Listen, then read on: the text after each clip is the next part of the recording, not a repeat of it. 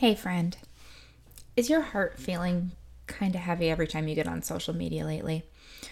Or maybe do you find yourself getting really angry with people who you thought you knew really well? You're not alone. So many of us who are heart centered leaders are feeling a little uneasy about this election cycle. In this three part series, we are going to talk about the election in a way that brings ease and comfort and people back to the forefront. The second part of this Lead with Your Ballot series is taken from a live discussion I did with my friend Julie Klein from Curious Conversations on non traditional voting methods that have become so critical to the 2020 election. Let's dive in.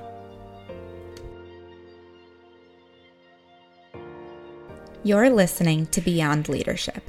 I'm your host, Sarah Mae Chipchinsky and I want to use the lessons I've learned from 15 years of leadership experience in business, politics, nonprofit, and the military to help you break through the BS of everyone else's expectations so you can lead as your authentic self.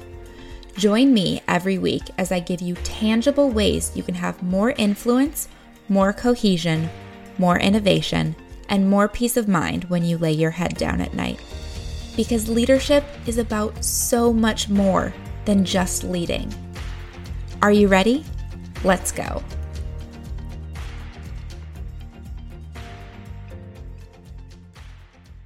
Let's get going. So, welcome everyone to our very, very first curious conversation. I am so excited to get this dialogue going, and I'm very fortunate to be joined by the wonderful Sarah Mae Chepchinsky. I think I got it right. Chepchinsky. Um, so I'm going to tell you a little bit about Sarah, and then um, we are going to jump right in here and talk all about absentee ballots and absentee voting. So as you're jumping on, um, if you want to comment what state you're watching from, and if you have any questions as we go, please just drop them in, and we will do our best to answer them um, while we're on here live. So Sarah, thank you so much for joining me for my first conversation.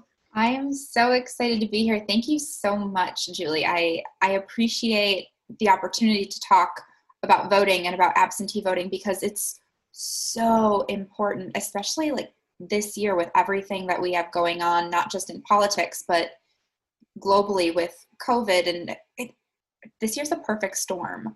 So, this is an incredibly important topic for us. Yes. Yes, we felt voting was really, really topical to get the conversation started here in this group. Um, and today we are going to focus all in on absentee ballots. So hit us with your questions. We know this has been a hot topic and a lot of information, a lot of conflicting information out there. Um, so we wanted to start with this one for you guys. So let's jump right into our first question here for Sarah. So first things first, we're going to start really basic. What is an absentee ballot? Is it the same as voting by mail? Um, what what is what really is it here that we're talking about? Yeah so that's a really good question because there's a lot of conversations happening about what is absentee val- voting versus what is mail-in voting and realistically it's the same exact freaking thing. Um, so absentee voting is what it started off as. It started for military personnel that were away at war during the civil war so it's not new. Um, I've done it before when I was stationed at Fort Huachuca in 2012 for the presidential election. I absentee voted, but it's it's not new. Um, so all the conversations around it being something that we're unfamiliar with just they really aren't true. Um, it really is the same if you're talking absentee voting, mail in voting, but the reason it's called different things is because the voting system here in the United States is so decentralized and nothing's connected that each state has their own systems, their own rules on how to conduct elections, and therefore they have their own rules and their own lingo around absentee or mail in voting. Um, so, realistically, yes, the same thing, but don't confuse absentee voting or mail in voting with this universal mail in voting, um, which has also been a topic of discussion. So there are only five states that have universal mail in voting. So if you live in Colorado, Hawaii, Oregon, Washington, or Utah, those five states automatically send absentee ballots. They send ballots to every registered voter in the state, regardless of whether or not they request it. But those are the only five states that do that. And so far so good. I mean none of these five states have ever reported significant issues with their system. They just do it this way because you know their populations are spread out or they don't have the assets to staff polling places. So they have universal mail-in voting but those are the only five places that do. Everywhere else you have to actually request the ballot. Yeah that's right. Such good information in there. Um, you touched on a really important thing i think which is that this is not a new um, system in fact, so many Americans that you might not think of always vote absentee. Um, if you're affiliated with the military and you get moved from station to station, a lot of times you are voting absentee. If you are an American and you live abroad, you are voting absentee. Um, and like you said, there's only five states where they send the ballot directly to you. So no one's really hounding you to go on and register and request your ballot. It's really something you have to do for yourself to make sure that your voice is heard if you're in one of those situations where you need to vote absentee. Yeah, so with regard to like who can actually vote absentee, um, under normal circumstances, and obviously we all know that 2020 is not a normal year, but you're right. Under normal circumstances, it's uh, military. Uh, if you know you're going to be out of town on election day, or if you're ill and like unable to leave your home, those are the people that traditionally vote absentee and mail in their ballots. But this year, specifically for COVID 19, there are 35 states that have changed their absentee voting rules in order to help kind of cut down the risk of spread of the virus at polling locations. So that's I, normally absentee voting or mail in voting isn't as widespread as it's going to be this year, but because 2020 we're we're seeing a lot of differences and and this is one of those things that you know local municipalities and state governments are saying yeah this is one way we can help stop the spread or slow the spread of covid-19 let's change our rules even if it's temporarily for for voting because there's also so many people that want to vote because it is a presidential election year. Yep. Yep. Spot on. Spot on all right, so let's talk a little bit about how absentee voting works. So, there is a lot of information out there saying, how are we going to count all these ballots? There's going to be unprecedented numbers of ballots. Um, there's rampant fraud in absentee voting. So, what really goes on here? How does the system work so that they make sure you don't vote twice, but also that your vote does get counted? Okay, so FDR said that nobody will ever deprive the American people the right to vote except the American people themselves. And the only way you can do it is by not voting. So, this notion that it's, it's incredibly frustrating to me having been in the political system that people think that mailing in your ballot is somehow thwarting our political system when that's not the case at all. So, a couple of good things to note about absentee voting or mail in voting, uh, number one, you have to be registered to vote before you can absentee vote. So that's like number one. If you are not registered to vote, uh, please check your state, uh, figure out when your voter registration deadlines are. A lot of them are very quickly approaching. There are some states that do day of at the polls registration or registration at early voting, but you have to, have to, have to be registered to vote before you're able to, one, vote at all, or two, vote absentee or mail in. Um, so the way mail in ballots are work, they, the way they work, if you are mailing them in, is in most states, um, and I actually didn't find a state that didn't work this way, but mail in ballots are not counted until after the polls close on election day. So you request your ballot, you get your ballot in the mail, you fill it out, and you either send it in or you there are a lot of places now that you can actually bring it to a polling location or to your local municipality. Um, if you choose to send it in, a lot of them will have like a barcode or some sort of unique tracking mechanism. Um, it's going to depend on your locality, but you can actually track your ballot as it goes back to your polling location. Um, and then whether you mail it in or you hand deliver it, once they're there, they're kept in a secure location at your polling location until election day because the ballots have to be counted by ward. Um, and the reason that is, is because, you know, when you show up to vote and they ask to, you know, they'll ask to see your ID or whatever, they'll ask who you are and they cross you off a list. there's usually a, an old lady sitting there with a piece of paper and the list of everybody's names and addresses and she literally crosses you off the list and she gives you a number and you hand your number to the next person they give you the ballot right we've all done this before but the reason that they don't count the ballots until after the polls close is because your mail-in ballot if you choose to go to the election, like go to the polls on election day, they're not going to count your ballot. So they check who mailed in a ballot against who voted that day. So they're ensuring one that you don't vote twice, and two that there's there's no fraud in that. Um, also, kind of nice. Julie and I were talking beforehand. Like that means okay, if I mail in my ballot today and I something happens in the next three weeks and I change my mind, I just go to the polls on election day and my my mail-in ballot never gets counted. I can go void my own vote with a new vote. That's um, right. I can just override it. I, I can override my, my own vote. Yeah. I'm gonna go in person now and I'm gonna vote. yeah, changed my mind. yep. So yep. that's how they kind of ensure that you're not voting twice. Um, that and yep. in 55 states or in sorry 45 states I can do math, I promise. In 45 states, they're not mailing a ballot to everybody. So you have to specifically request that. Mm-hmm. Yeah, I did look up some information as well about fraud. Um, and there are, I mean, there are over 300 million people in the United States. So there are hundreds of millions of ballots that come in. Fraud rates tend to be around, and listen to this number, they tend to be around 0.00004 to 0.00009% fraud.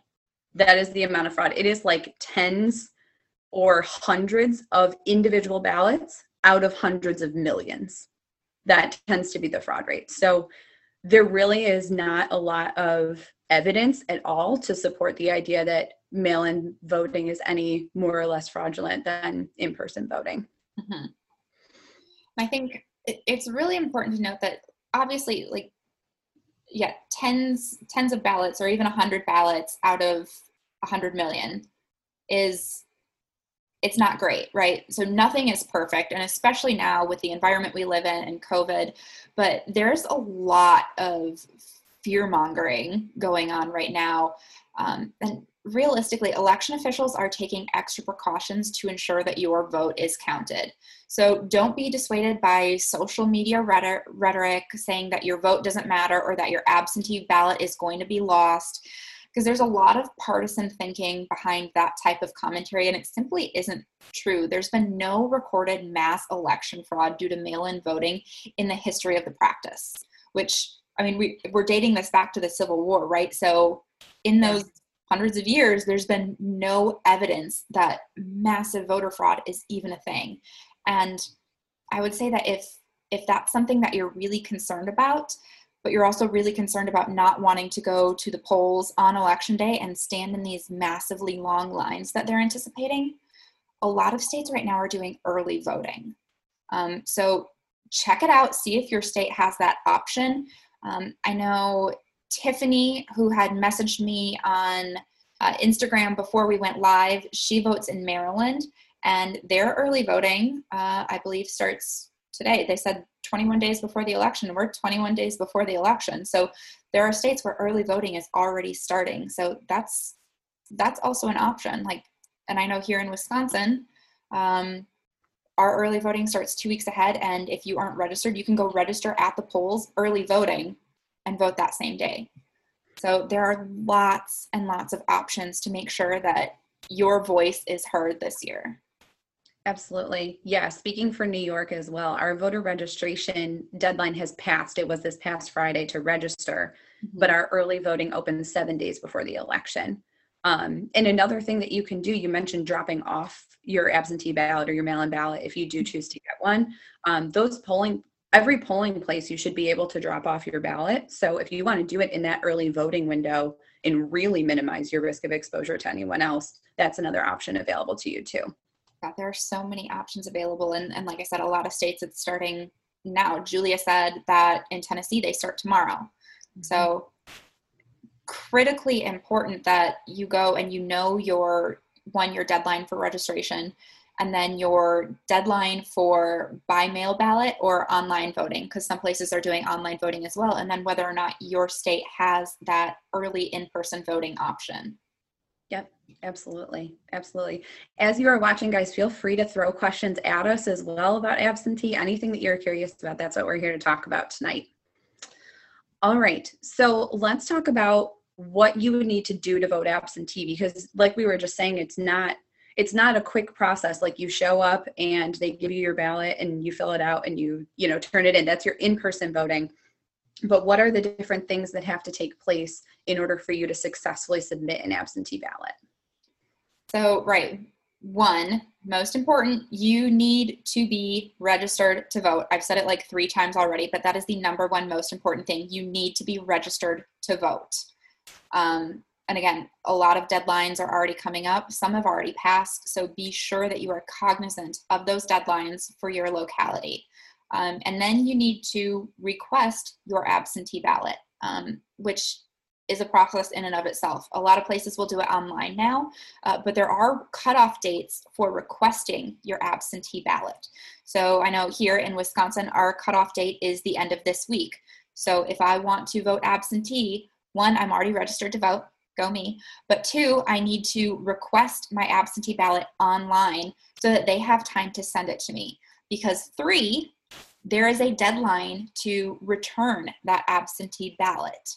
Here in the state of Wisconsin, your ballot needs to be received by or before election day. That doesn't mean postmarked on November 3rd. That means it has to be in your election clerk's hands on November 3rd. So realistically, like if I'm backward planning, I'm like, okay, I registered to vote. I need to request my absentee ballot by the end of this week, which means I should receive my absentee ballot next week, which means I need to do my research, know what I'm doing, vote all the way down the ballot, not just for that top office, check all the boxes that I need to check, and then send my ballot in no later than October 27th so that it has time to get back to the office, be in that clerk's hands by November 3rd so that I know my vote gets counted. So there's a lot of deadlines you need to keep in mind when you're doing this. And in addition to just paying attention to those deadlines about when you have to register, when you have to return your ballot in order to have it counted, it's really important to know where to go to find good information. So political parties legally cannot give you false information, and someone who is an election deputy cannot refuse to serve you because of your political affiliation. But the best place to go for information is your state election board website. And if you go to vote.org, uh, that is the national voting website. It has all the databases on it. If you scroll down on that vote.org site, it'll take you to an alphabetized list of all of your states. And you just click on, yep, okay, Connecticut. Shakira said she was going to be watching. Uh, she lives in Connecticut, so I went and I looked at Connecticut real quick. It says um, Connecticut has election day registration. You can vote and register on election day, but your mail in ballot has to be postmarked no later than seven days before the election, and you can vote online up to seven days before the election. So these are things that Shakira in Connecticut would have to know. Like I need to know my Wisconsin deadlines because they're all different. This is part of a very disconnected system, which is good because it, that disconnection helps combat voter fraud. Um, so it's not like hackers in Russia can hack the election system or uh, I don't know if you ever watched. Uh, I used to watch Scandal. I loved Scandal. But oh, I never whole thing Scandal. about. They had that whole thing about they hacked the U.S. election system. That's not a thing that happens because our, our election system is not connected. It's disjointed, and that's for a reason. It's so that it can't be hacked. Plus, a lot of the technologies we use, like they're still from the 80s. Yeah. Where, where my parents vote, they still literally like hand in a pencil and check their box and put it into a wooden box with a lock on it. Olivia says that she visited vote.org yesterday and that it was super helpful. So perfect. Perfect. I hope you got everything that you needed, Olivia. It's super important to know your deadlines. Yes, Yes, can't overstate that. And I'm so glad that you mentioned vote.org and Julia that you shared vote.org um, because over the next couple of weeks, one of our guest speakers actually is going to be from vote.org um, to talk to us a little bit more about this topic of voting, why your vote matters, um, and different things you need to know when you consider just this whole topic of voting. So I'm super excited to have them join us in future weeks also. Awesome. Yes. All right. So um, I'm going to throw a little uh, out of left field at you, Sarah. but um, the process of actually filling out your absentee ballot is a little more complicated than um, I initially thought, I'll say, because you have to follow the instructions like precisely when they send you your absentee ballot. There's multiple envelopes. You have to make sure you sign things. Um, can you tell us a little bit about that? Like, what could happen if you don't do it right? Yep. So it's going to be different in every state. Um, how what your additional rules and what you have to sign and and all this stuff but it is crucial that you do everything right. Now there are some states that will actually call you and be like hey julie uh, you forgot to sign page four. Why don't you come on down and fix this so that we can count your vote? But especially in a lot of these larger municipalities that might not always be the case. So if you like if you live with a, a spouse, a, a, significant other, a friend, like have somebody double check your ballot. Um, somebody that you're comfortable sharing that information with, have them have them double check your ballot to make sure, yep, you crossed all the T's, you dotted all the I's, sometimes literally crossed the T's and dotted the I's. You signed where you need to sign. The envelope is, you know, whether it's got to be in a sealed envelope that gets put in another envelope, like make sure you do everything right. Um, human error is real and that's that's one thing that all the education in the world can't train out of somebody. So you might know your deadlines you might know exactly what you need to do you might have done all your research to vote all the way down the ballot and if you make a mistake that that could be a, a fatal error. Yeah. so be sure that you are very closely following your instructions. Absolutely. Absolutely all right. Anyone watching online, do you have any questions or anything we didn't touch on related to absentee ballots that maybe popped in your head as we were talking or anything you'd like us to maybe expand on a little bit more?